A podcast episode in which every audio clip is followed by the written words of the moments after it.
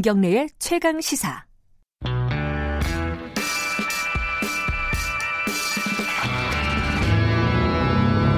더 이상 웨이팅은 없다. 박대기의 고속 경제.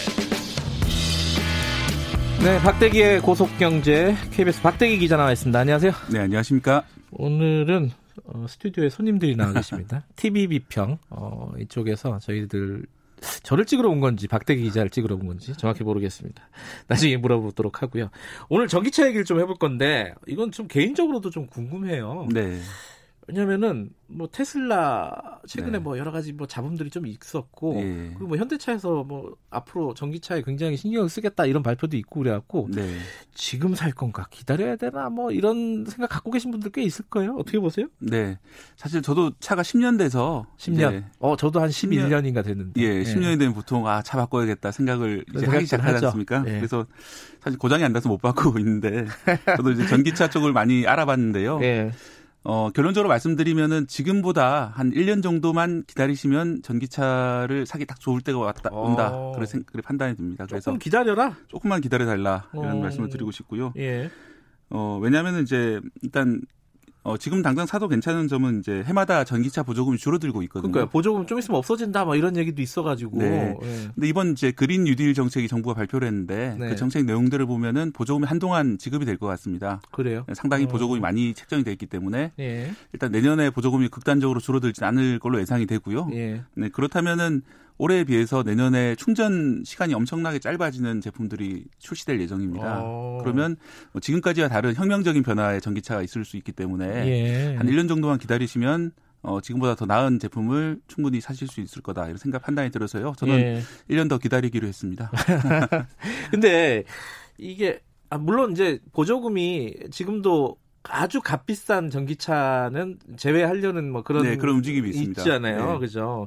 근데 어쨌든 간에 전체적으로 봤을 때는 뭐 보조금이 아주 극단적으로 없어지거나 네. 그러지는 않을 것 같다. 조금 줄긴 할 텐데 음. 어, 음. 당분간은 갈 것 같습니다. 보조금이. 급속 충전 기술도 생길 것 같다. 이거 뭐 휴대전화 급속 충전은 들어봤어도 네. 차도 그런 게 생긴다는 거예요? 지금 이제 전기차 생각하시면 사람들 생각하시는 게 아파트 지하 주차장에 하룻밤 새 이제 충전을 밤새도록 해야지 충전해야 된다. 해야 되지 않나 예. 생각을 하시는데요. 어, 그 이제 패러다임이 흔들리고 있습니다. 그래요? 어, 현대차에서도 최근 이제 800V 충전 기술을 내놨는데요. 내년이 되면 현대차에서 발표하기로는 내년이 되면은 20분 만에 충전하는 걸 제품을 발표하겠다 이렇게 했고요. 이른바 완충이 한 20분밖에 안 걸린다는 거예요. 네, 정확하게 오. 사실 풀 완충은 아니고 80%나 90% 정도 충전할 어쨌든 텐데. 예. 그리고 제가 아는 이제 또 다른 취재원에 의하면은 예. 국내 회사와 외국 회사가 손을 잡고 어, 10분 만에 충전하는 기술도 내년에 선보일 예정이라고 합니다. 어, 아. 10분은 이제 30% 충전 상태에서 80% 충전 상태까지 10분이 걸린다는 얘기인데요. 음. 뭐 지금 뭐 1시간, 2시간 걸리는 거에 비하면 엄청나게 짧아지는 거고 예. 이렇게 되면 어떤 현상이 벌어지냐면은 어 기존에는 전기차는 이제 가서 충전을 시- 시켜놓고 다른 일을 보다가 오고 이렇게 되는데 그게 맞아요. 아니라 예. 마치 주유소에 가서 기름을 넣는 것처럼 음. 10분 정도면 사실 기름 넣는 시간보다 조금 길지만 그렇게 큰 차이는 없지 그렇죠. 않습니까? 10분 정도는 버틸만 하죠. 그래서 예. 주변에 있는 주유소에 들리듯 충전 장소에 가서 급속 충전을 하면 되기 때문에 음흠. 어, 집집마다 충전기가 없어도 충분히 전기차를 할 만한 그런 환경이 되고요. 음, 그렇기 때문에 어, 내년쯤 되면 전기차에도 참 혁명적인 변화가 있을 것 같다 그런. 생각이 드네요. 근데 이게 어, 지금도 마찬가지인데 신축 아파트 이런 네. 데는 이제 전기차 전용 면 주차 면적이 있고 면, 면이 네. 있고 거기에 시설들이 다 있잖아요. 네. 근데 옛날 아파트 혹은 뭐 이제 일반 주택 이런 거는 자기가 막 그런 시설 만들기는 어려우니까 네. 사기가 좀 꺼려진단 말이에요. 예. 이거는 뭐 괜찮을까요?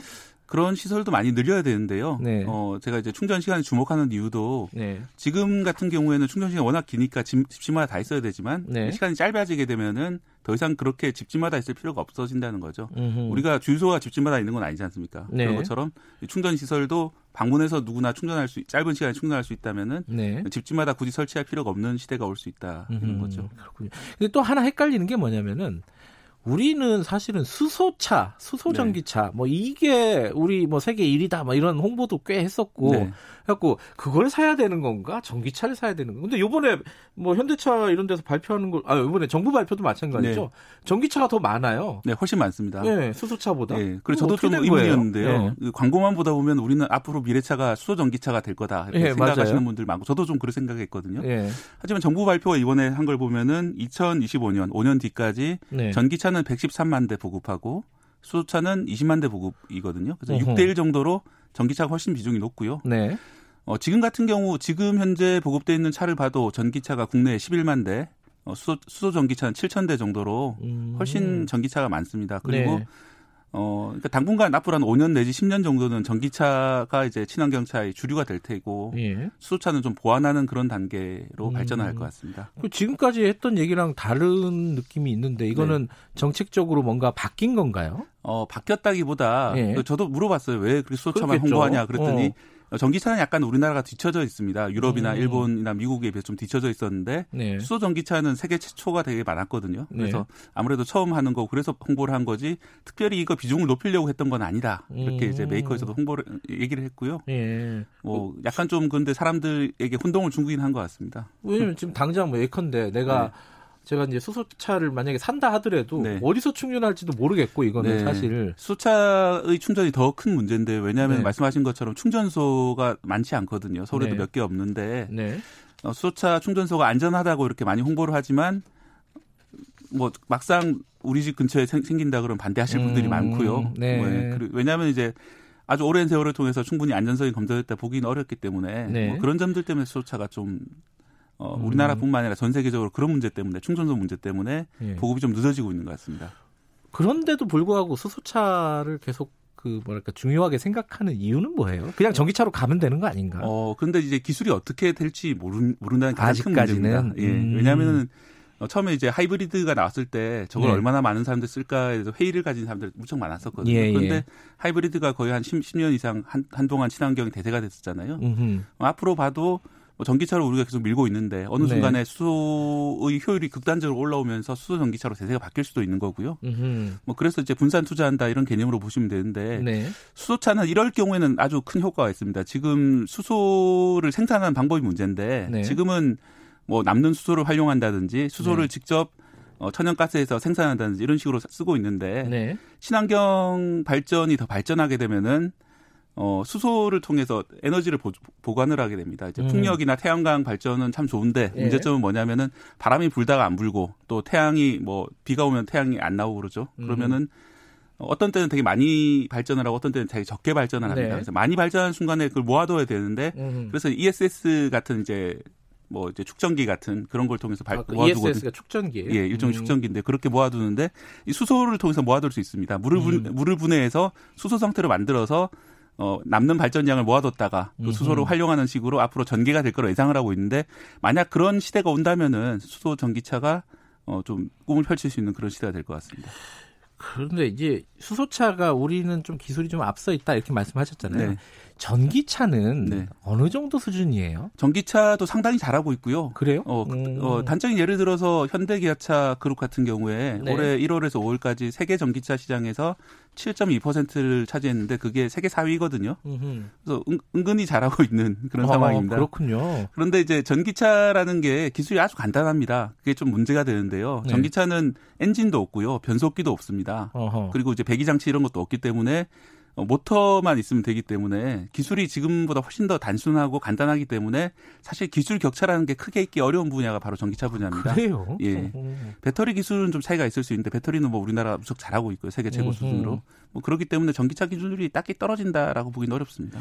그런데 이제 좀 문제가 이제 현대기아차 같은 경우에 전기차로 비중을 옮겨갈 거 아니에요? 지금 네. 내연기관에서. 네. 그럼 내연기관 지금까지 만드는 그 수많은 업체들, 노동자들 네. 다 어떻게 할 거냔 말이죠. 그죠? 예, 현대기아차 4차 하청업체까지 있는데 예. 보통 만 개 정도 된다고 보거든요. 예. 그리고 일하시는 분들은 수십만 명 이상이라고 보는데 말씀하신 대로 그 부품이 많이 바뀌게 되면은 기존 회사들이 전기차로 적절하게 전환을 하면 좋은데 그것도 또 많이 영세한 업체들이 많기 때문에 그렇죠. 기술 개발에 내는 문제들이 있습니다. 그래서 음.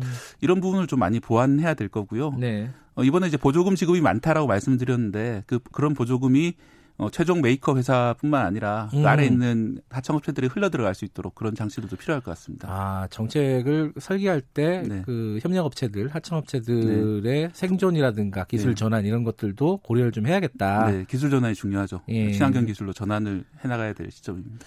또 하나가 어, 아까 우리나라는 생각보다 꽤 잘하고 있다 이런 네. 말씀하셨잖아요. 그럼에도 불구하고 전기차 그러면은 테슬라 네. 그게 생각이 날 수밖에 없잖아요. 지금 네. 상황에서 근데 테슬라가 얼마 전에 KBS 뉴스나 이런 걸 보면은 뭐 문제가 좀 많이 있는 것 같아요. 이게 어떤 문제가 있는 거예요, 지금? 일단 이제 조립 문제가 있는데 조립? 아, 예. 어. 아무래도 단차라고 그, 그 차량에 붙어 있는 판 사이에 틈이 좀 벌어져 있는 그런 문제들인데 어. 이거는 이제 테슬라가 처음 차를 만들다 보니까 음. 아직까지는 기술이 원숙하지 않은 것 같고요. 전통 제조 기술이 좀 예, 부족하군요. 네. 오히려. 어. 그리고 또 하나 문제는 자율주행 관련된 문제들인데 예. 어, 잘 생각하셔야 될 게 테슬라가 지금 하고 있는 것이 네. 통상적인 의미 완전 자율주행은 아닙니다. 보통 5단계까지 나눠서 자율주행이라 음, 부르는데요. 네.